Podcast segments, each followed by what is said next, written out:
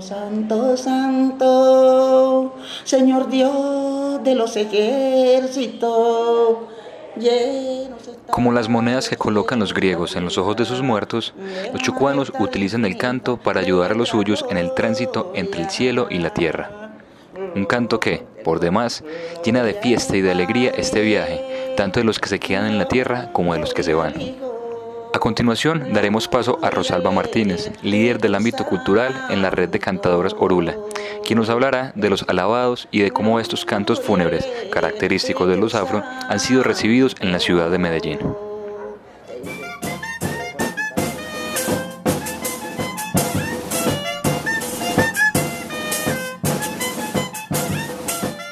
Eh, los alabados eh, nacen del Choco Pacífico eh, los alabados se, tienen muy en cuenta cuando una persona mayor muere.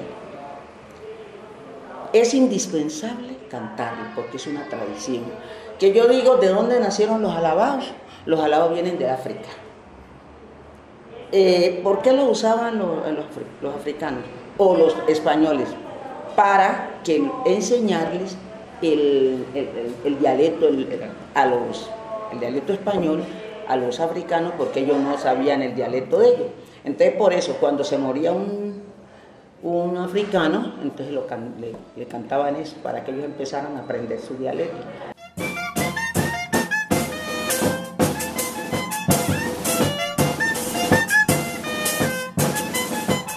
Pero entonces, no solamente surgió allá, porque como ya empezaron a venir, empezó la libertad, entonces ya los africanos empezaron a descender. Los primeros que vinieron acá fueron unos que llamaban chombo. Chombo. Esos africanos eran negros, negros, pero de pelo liso y cara muy bonita.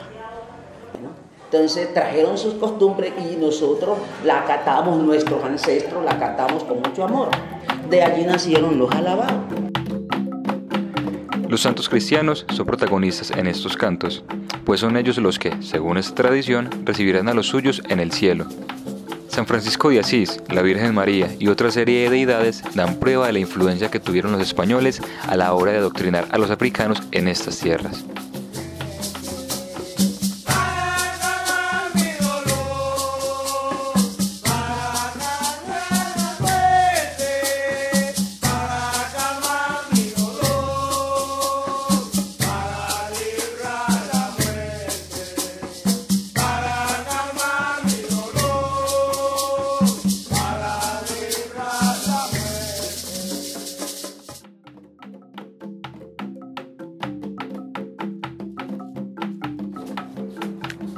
Así como son múltiples los santos, los son también los tipos de cantos y a quienes van dirigidos estos.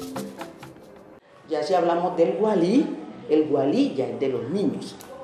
Al niño no se le llora, al niño se le toca, se acostumbra, allá se mete en maraca, guaracha, todas las clases de instrumentos. Se canta, se baila, se coge el cajoncito y se le da vuelta y dice, uh, y es una alegría, porque al niño también se tiene la concesión en el Gualí que cuando un niño muere, los ángeles, porque ese es un angelito, los ángeles lo reciben en sus santos brazos.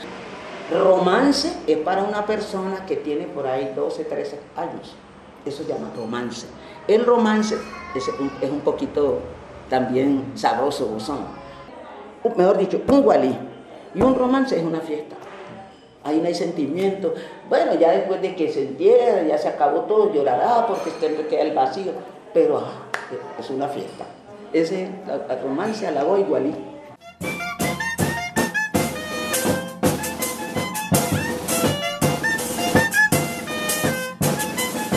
Esos cantadores hasta que no le colocan su trago, a ponerse sabroso, no empieza el canto.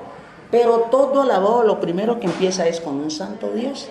Después del santo Dios viene la, letanía que le decían ellos allá primero, que esa no la aprendí yo.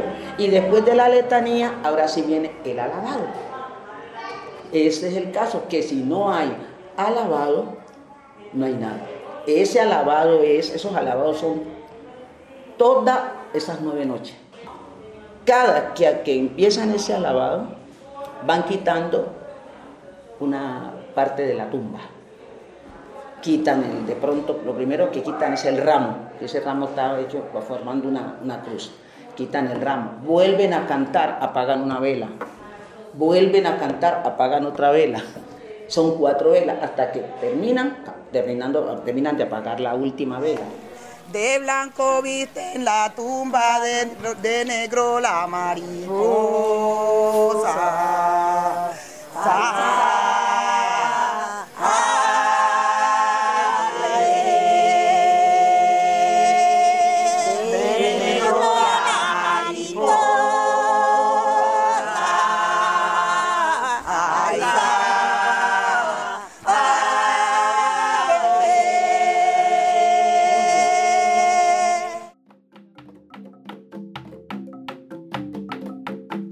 Al acoger tantos públicos, el alabao fue bien recibido cuando llegó con los inmigrantes chocuanos a la ciudad. En barrios como Moravia y Vallejuelos es un escenario común ver que se pide en los funerales la participación de las cantadoras, quienes no discriminan entre negros y blancos al momento de cantar, pues sus rezos son para todos los presentes, tanto vivos como muertos. Y para saber que aquí, ya en las grandes ciudades, por ejemplo, en los, en los, barrios periféricos que digo yo, allá, allá cantan ya el alabado, porque ya la gente pide el alabado.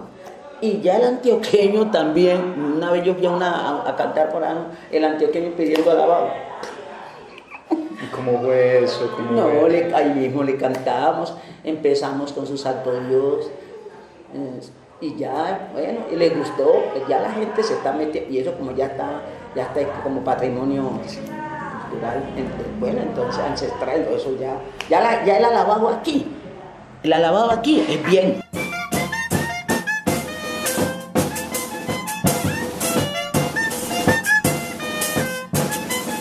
Si yo voy a cantar una, yo tengo que demostrar y pedir con toda la elegancia y toda la joyería, porque es que estoy tratando de que los dolientes no se sientan tristes, pero si yo canto y lloro, pongo a llorar al doliente. Pero si yo canto, río, le estoy ánimo, le estoy dando, ánimo, fortaleza, lo estoy sintiendo que se sientan bien. Y esa persona que murió también era, era contenta, entonces ¿para qué le voy a llorar a, si le voy a cantar una labor llorando y se pone triste? Entonces cantaría al muerto también. Vamos, vamos, vamos, al cielo, ángeles y hombres cantan en su eterno. Ángeles y hombres cantan en su eterno.